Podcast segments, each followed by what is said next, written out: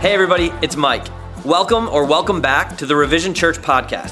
While you're here, make sure to subscribe to our YouTube channel and download the Revision app, which is actually the best way to get access to new content and share it with friends. You can get the app by texting Revision app to 77977. Thanks for listening today. My hope is that this message will be helpful for you and would inspire you to take the next step on your faith journey. Amen. You guys can take a seat. My name is Mike. I'm one of the pastors at Revision. I'm excited to be here today. How about you? All right. I like to golf. I'm not particularly good at it, and it's not the cheapest habit, but for the last few years, I've been golfing for free. It's kind of nuts. A guy I knew in college bought a house in Johnston with a really nice private golf course in the backyard and he told me I could come play whenever I wanted. And so I have, other than a couple months when I was rehabbing a shoulder. I've been golfing there, and I was really looking forward to golfing there again this spring until a buddy of mine forwarded me an article about the guy who owned the house and golf course. And he got arrested for fraud and embezzlement and a laundry list of other things. So he's going to prison for a while. And I had a moment of realizing I'm a horrible person because my first thought when I read the article was, oh, I'm not going to pay for golf again.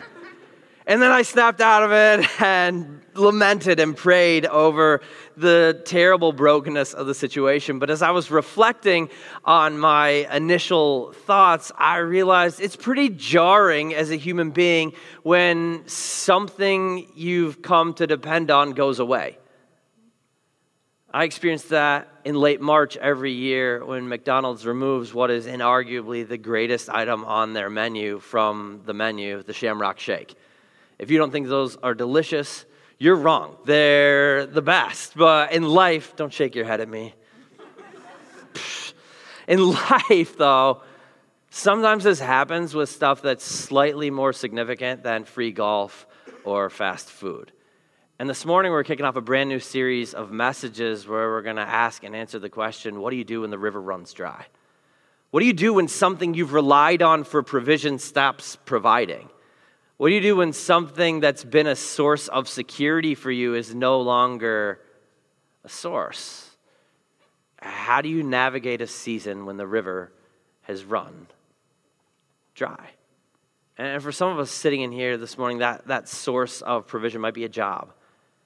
And maybe right now or sometime in the future, you're going to be faced with the question how do I keep on moving forward in life now that I got laid off, now that my company shut down? What do I, what do, I do with this situation? For some of us, maybe it's a relationship with a boyfriend, a girlfriend, a spouse, a parent, a child, a best friend. Like, how do you move forward when something that's been such a meaningful part of your life breaks down or goes away. For some of us, it might be something you used to be able to do that you can't anymore, like grow hair. You could wake up one morning and it's gone, I promise you. Or even more significantly, this is a complete hypothetical, play catch with your kids. And then you get old and your arm breaks down, you can't do it anymore. You're like, I really like to do that. And it was part of like our connection. And how do I how do I navigate that? And maybe for some of us, that thing we've relied on is a part of who we were like a way that we reacted to people and situations, but now somehow anxiety's got like a foothold in our minds and we feel like being who I used to be is impossible. I actually talked to a couple church planning friends in the last few weeks who are both wondering if they've just kind of lost the plot as leaders. They follow God in the situation that they believed He was leading them to, and some good stuff has happened, and God has shown up, and they feel like they've been through the wringer, and, and they're grateful for what God's done, but they don't know if they can do it anymore. One of them actually forwarded me a note from a different pastor's journal that read, I am so discouraged and so blank, so blind to the future of my church. Have mercy on me, Father, for I must preach on Sunday, and I can barely lift my head. And for these guys, who are feeling like the river has run dry, it's a special emptiness because it feels like the river God led them to has run dry. I think there are probably a lot of us in here who can relate. We've been in situations that we felt like God led us to. We felt like those were His will for our life, and then all of a sudden, He stopped providing. Like, how do we navigate that? How do we hold on to hope and faith when the spot God placed us is no longer working? Does it mean He doesn't care about us anymore? Does it mean He said peace out and just abandoned us, or that He used us there for a season and then discarded us? No, it, it doesn't mean any of that. That's a simple answer, but knowing that answer doesn't make staring at a dry riverbed any easier. So, how do we navigate these situations where things we used to rely on suddenly disappear? That's what we're going to answer over the course of the next few weeks by digging into the book of First Kings, specifically beginning in chapter 17, as we walk through the life of a guy named Elijah. If you have a Bible with you this morning, you can crack it open to 1 Kings 17. If you don't, you can follow along on the screen or in the revision app. And if you need a Bible or your kids do, grab them from the Next Steps table. They're our gift to you. But as you're turning there, a little bit of historical background so we can understand the situation. This is about 870 BC and God's people, the Israelites, are split into two different nations a northern kingdom called Israel and a southern kingdom called Judah. And the northern kingdom of Israel at this point has experienced 18 consecutive evil kings, spanning a period of almost 200 years. And things are spiraling. Like if you're sitting here this morning and you're a little bit disillusioned with the political leaders we've got in America, and chances are you're a little bit disillusioned with the political leaders we've got in America. Try and wrap your mind around two straight centuries of wicked, godless leaders, no matter what way you turn. That's the situation here. And then this guy named Ahab becomes king, and he is the wickedest one yet. 1 Kings 16 says he did more evil in the eyes of the Lord than all those who had come before him. And he had a little bit of help from his wife. He met this cute chick from the pagan nation of Sidon, which was right next to Israel, and he married her, and her name was Jezebel, and she was the worst. She was so evil, she brought along her two favorite Sidonian gods with her, Asherah and Baal. And then, in order to make sure the Israelites worshiped them instead of the real God, she just murdered every prophet of God that she could find. She's like, you know what we're really going to need here is child sacrifice and a whole bunch of other horrifying stuff. So, this is really, really dark time. And into that space, instead of calling an army, God calls an individual, Elijah. And for what it's worth, as we begin to dig into his story over the course of the next few weeks, I think it's important to mention this is a paradigm God still uses. There's broken stuff in our world, broken stuff in our city. He wants to do something about, and He is a God who moves by raising up individual men and women to take a stand and make a difference whether it's a business leader deciding they're going to live ethically in the middle of a deeply unethical space, whether it's a student deciding they're going to take a stand for purity in the middle of a pleasure obsessed culture, whether it's a person deciding they're going to live with radical generosity in the middle of a selfish society, whatever it may be, I believe God can take one life. And if you'll let Him, God will take your life and use it to make a significant impact on your world. And that's Elijah's story, even though he was sometimes a reluctant messenger.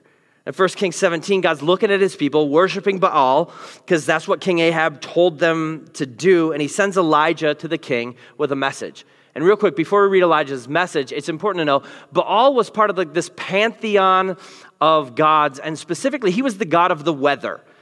And so people believed he was the one who allowed the crops to grow by sending dew in the morning to keep the fields wet and sending rain to fill the rivers. In fact, Baal was known as the Lord of the dew and rain. Hold on to that thought. 1 Kings 17:1. Now Elijah the Tishbite from Tishbe in Gilead said to Ahab, As the Lord the God of Israel lives, whom I serve, there will be neither dew nor rain in the next few years except at my word. All right, first things first. Elijah is a Hebrew compound word that means Yahweh is my God. Yahweh, like the specific personal name God gave himself when he was talking to Moses from the burning bush in Exodus 3.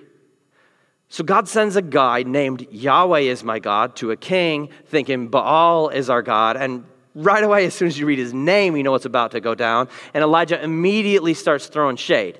He's like, hey, Yahweh, the, the Lord of this land you're supposed to be leading, he lives, not like that dead, lifeless idol you've been worshiping.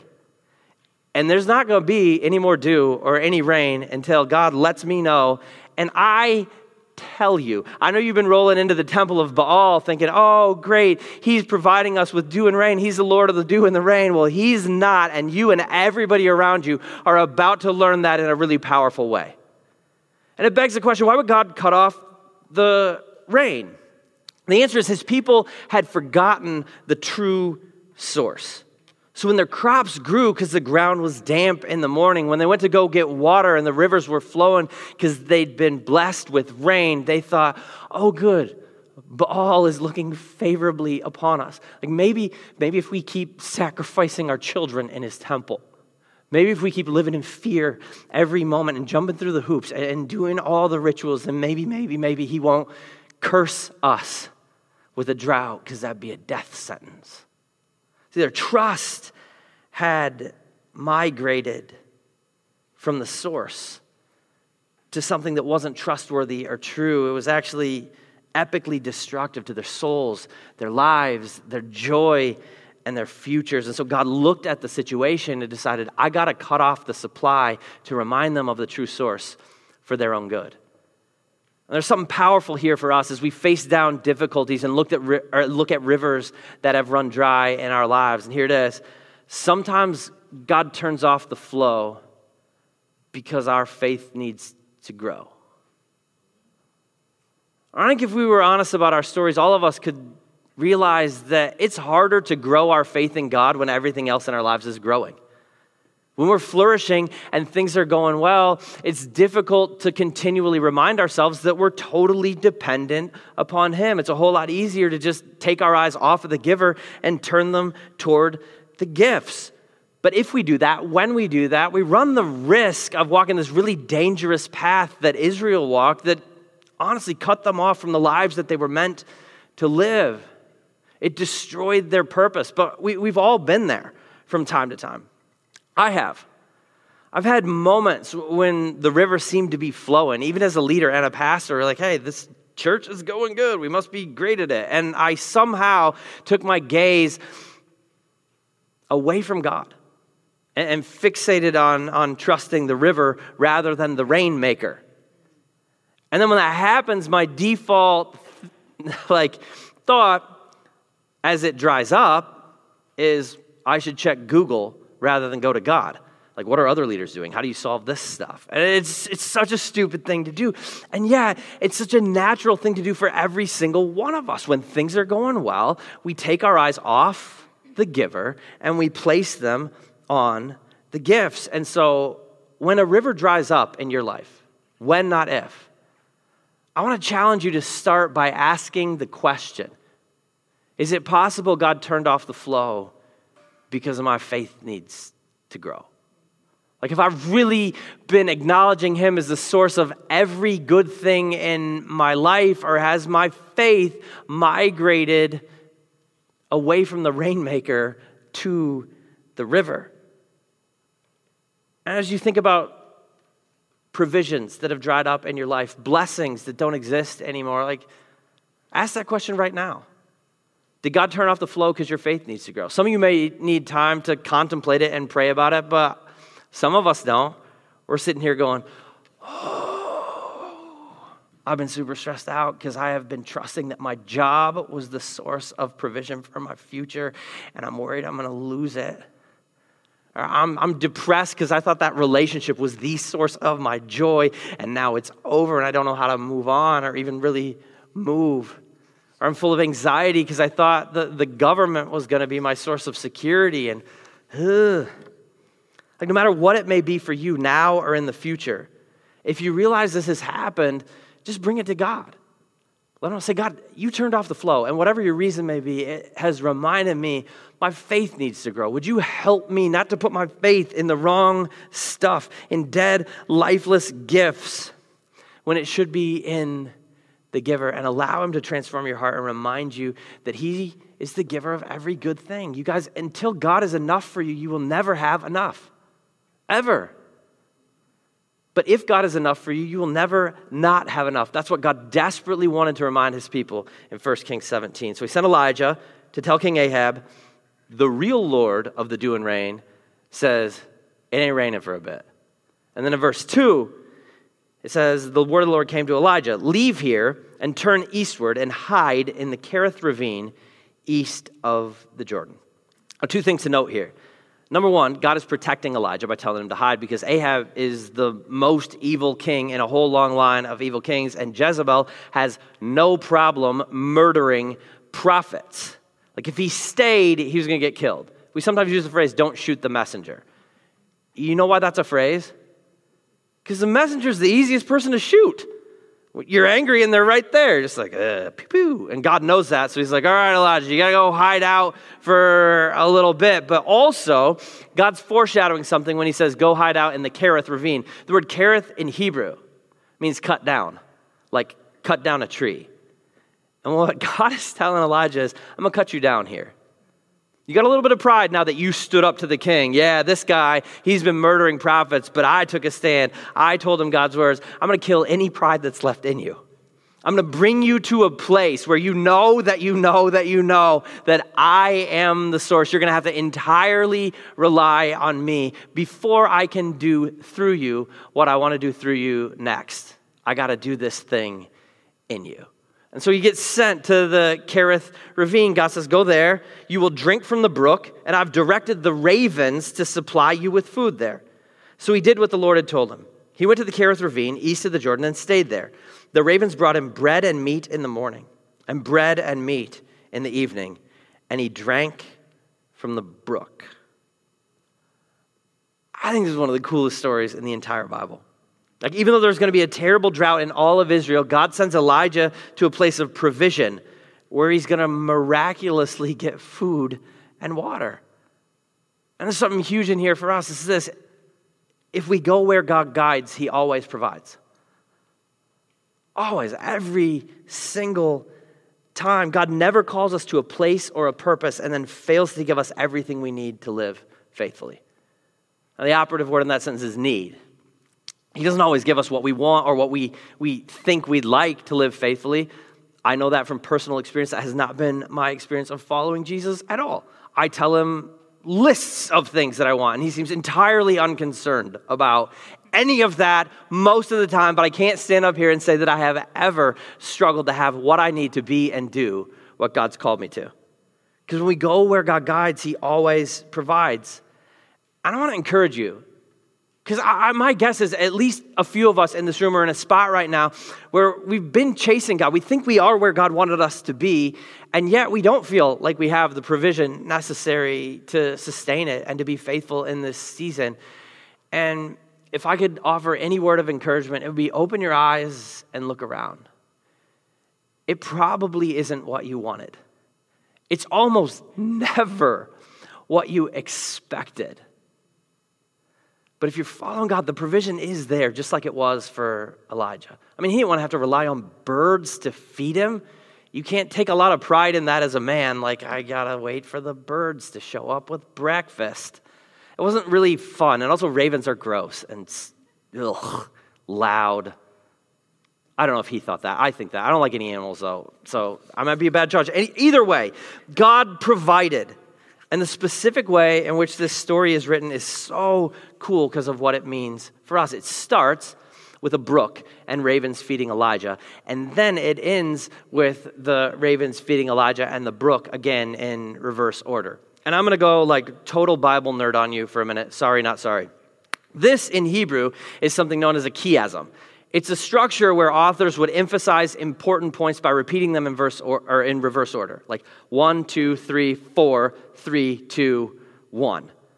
And there are probably three of you who are like, that sounds really cool. I'd love to talk to you about that after the service. And I would love to talk to you about that after the service. But for the 98% of you who are almost asleep, give me a couple more seconds. This is the only thing you need to know about a chiasm. It's when someone really, really wants to drive home a couple important points. And in a chiasm, those two important points are the center and the outside ends. And the center of this passage is Elijah went. He went. God said go, and he went because if he didn't go, he was going to get killed. Like at some point, if he stuck around the murderous king and queen, someone was going to put a sword through him. And even if he miraculously escaped Ahab's sword, he was still going to suffer the negative effects of the drought that the rest of Israel was suffering. And so God told him, I want to provide, but you got to take a leap of faith and go somewhere for it to happen. And so Elijah went, because when we go where God guides, he always provides. But the outside ends of this passage are the brook, which is really fascinating to me because I think when we read the story, we get really hung up on the ravens. We're like, time out. God used birds to DoorDash Elijah's meals. He just sat there and they'd be like, hey, man, what you want? He's like, I'll take the filet medium rare side salad. Like, all right. like, I just, like, that's nuts. And it is miraculous, right? So that's the part where we're like, what? That's mind blowing. We forget about the, the river part, and there's a reason it's on the outside ends because God is the source of the ravens and the river. Like it's simple for us sometimes to recognize the presence and the blessing of God and the supernatural stuff. We're like, that could not have happened outside of God. That must have been God. But in the natural, everyday stuff of our lives, we forget that God is behind all of it. Like he, he's the source of the birds and the brook. And if we miss out on the idea that every single blessing in our lives, everything that sustains us, everything that allows us to move forward comes from God, then we miss out on the kind of gratitude we ought to be living with, this life changing type of gratitude, because we're like metering out to God based on his chosen delivery system. A couple years ago, I was sitting at a dinner with a bunch of pastor buddies, and one of them had recently had open heart surgery. So he was still moving a little bit slow, tender, feeling a lot of pain. And at one point during dinner, another guy looked at him and asked, like, hey, did you ever get grumpy at God during this season? Like, uh, we laid hands on you, man. We prayed for healing, and then now you're like in rehab and recovery, and God didn't heal you. You're ever like mad at him about that? And his answer just turned the table immediately. He said, Dude, what are you talking about? God did heal me. He just used a scalpel and some stents in my arteries to do it. I'm alive. I know who's responsible for that. Like sometimes in our lives, it's easy to forget that God is the God of the supernatural and the natural, and even pastors forget that sometimes. But when we remember it, it just shifts the way we think. And so I want to challenge all of you this week to do something, to make a list of every provision God has given you. Like take an inventory of every river that's flowing in your life, and maybe do it like this draw a circle on a blank sheet of paper and draw a line down the middle. On the left side, write down every supernatural blessing, every like only God could have done this blessing that you're experiencing in your life. And on the right side, write down every natural thing that you depend on food, water, shelter, everything. Your right side might be bigger than your left side, that's all right. And then take some time to stop and thank God for every single one of those things. Because if you do, your life will be better. There are countless studies that show people who regularly practice gratitude are not only happier, but healthier. I read one this week. A whole bunch of American universities partnered up to do this study, and what they found was that people who say thank you for 10 things a week are 25% happier than people who don't hit that 10 thing mark. They also discovered that over the long term, making gratitude an intentional life practice leaves people over 50% happier in their marriages, 77% less likely to suffer heart disease, and on average, those people live 10 years longer than ungrateful people. Those are staggering numbers. And even if they're off by a little bit, there's no doubt that gratitude makes a difference. And so I want to encourage you this week take some time to thank God because He is good and gratitude is good for you.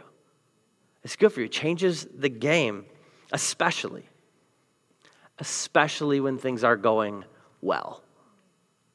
Because when things are going well, that's when our focus tends to shift. But gratitude intentionally forces us to take our eyes off the river and turn them back to the rainmaker. And that's essential because I have bad news for you this morning the river will run dry. It will. Even if, even when it's a river God led you to and once used to provide for you. This is what we read in 1 Kings 17 7. Sometime later, the brook dried up because there had been no rain in the land. On the one hand, this makes sense, right? They were in the middle of a drought. The brook dried up. On the other hand, God told Elijah to go there and promised him he would drink from the brook. And then he just quit providing a brook. If I was Elijah, I'd had some angry questions for God.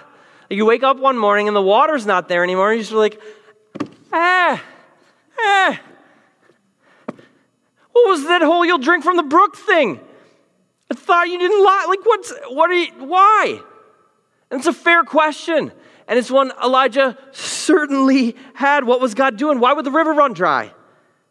And some of us have undoubtedly had similar questions. We've been in a place we thought God wanted us with a job, a relationship, or a situation, and then it evaporated. It was gone.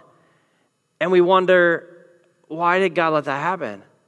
Why would He ever put an expiration date on a blessing? And the answer is not that complicated, it's just super uncomfortable and difficult to grab hold of when we're sitting in the pain.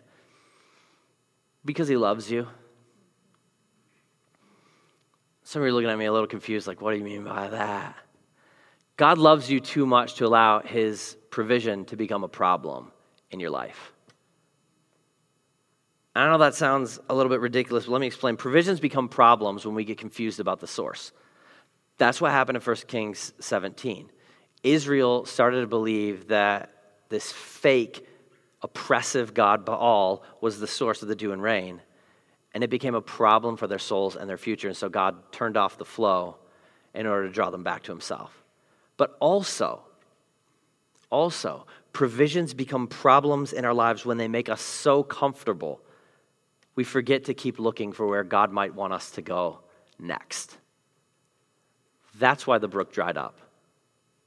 God took Elijah to this place where he had something to do in him, where he could cut down his pride and teach him to rely on the giver because Elijah was going to need that sort of rock solid reliance if he was going to win the fight that was up ahead of him. But there was a fight up ahead of him that God wanted him to get into.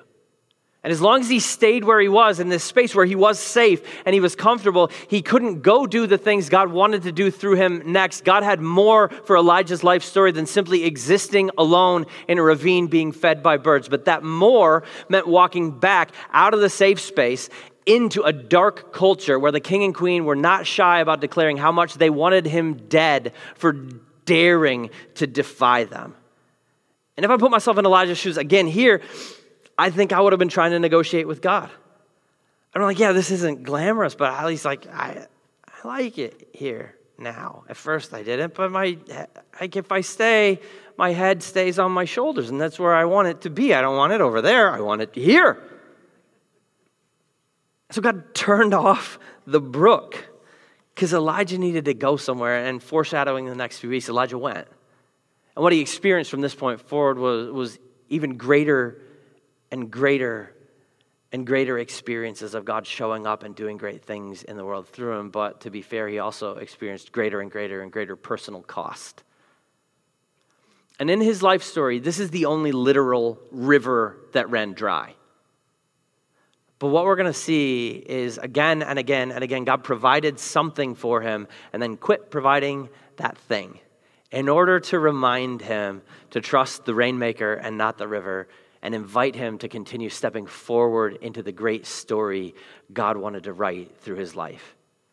And you guys, for us, the next chapter God's got out ahead of us.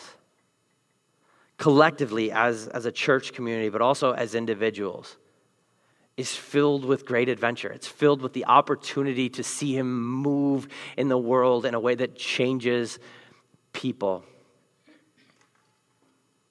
and writes a better story for them. But it's just not comfortable or easy if we're actually going to follow him. That's not how it works. It's full of problems because problems are actually the main ingredient of miracles. You can't see a miracle unless you start with a problem. But if we're willing to trust that what God's got, ahead of, got out ahead of us is so, so good, it's worth stepping into if we're willing not to let his provision become a problem that keeps us comfortable right where we're at, but we're willing to step in faith toward what he's got next, we will witness him doing miraculous things. We'll get a front row seat and we'll be reminded continually again and again and again, even though it isn't always easy for us, that He is the source of every great thing. And, and to remind us all of that as we start this series, I have a challenge for you. I mentioned it earlier, I'm going to repeat it now. I invite you, I dare you to take some time this week and actually write down that provisions list. It's not going to take you long. It's like 10 minutes of your week, maybe. But do it. Take a minute and write it down. Write down every blessing God's poured into your life, every river that has flowed or is flowing right now. And then I want you to do two things with that. Number one, circle some of the stuff where the river might be drying up or it has dried up. And then prayerfully come to God and ask the question Did you turn off the flow because my faith needs to grow? Have I let my, my trust and my security migrate to what you've given me rather than you as the giver? And also ask Is this provision a problem for me? Is this a place where I'm so comfortable that maybe it's drying up because you want me to move to the next thing you want to do in and through my life? And then, secondly, just take a look at the entire list and thank God for everything on there. Take a minute out of your life or a few minutes out of your life to express gratitude to Him for being a constant source of goodness for you. Because I think if you don't, if you won't, if, if we won't take a few minutes to do this or even make it a regular practice, then we're going to continue to find ourselves shocked and hurting when the rivers dry up in our lives. But if we do, if we become a people who are intentional about remembering that God is good and that He's the giver, then when provisions stop providing, we'll be able to live with peace because we know it's just a chance to turn our gaze back to Him.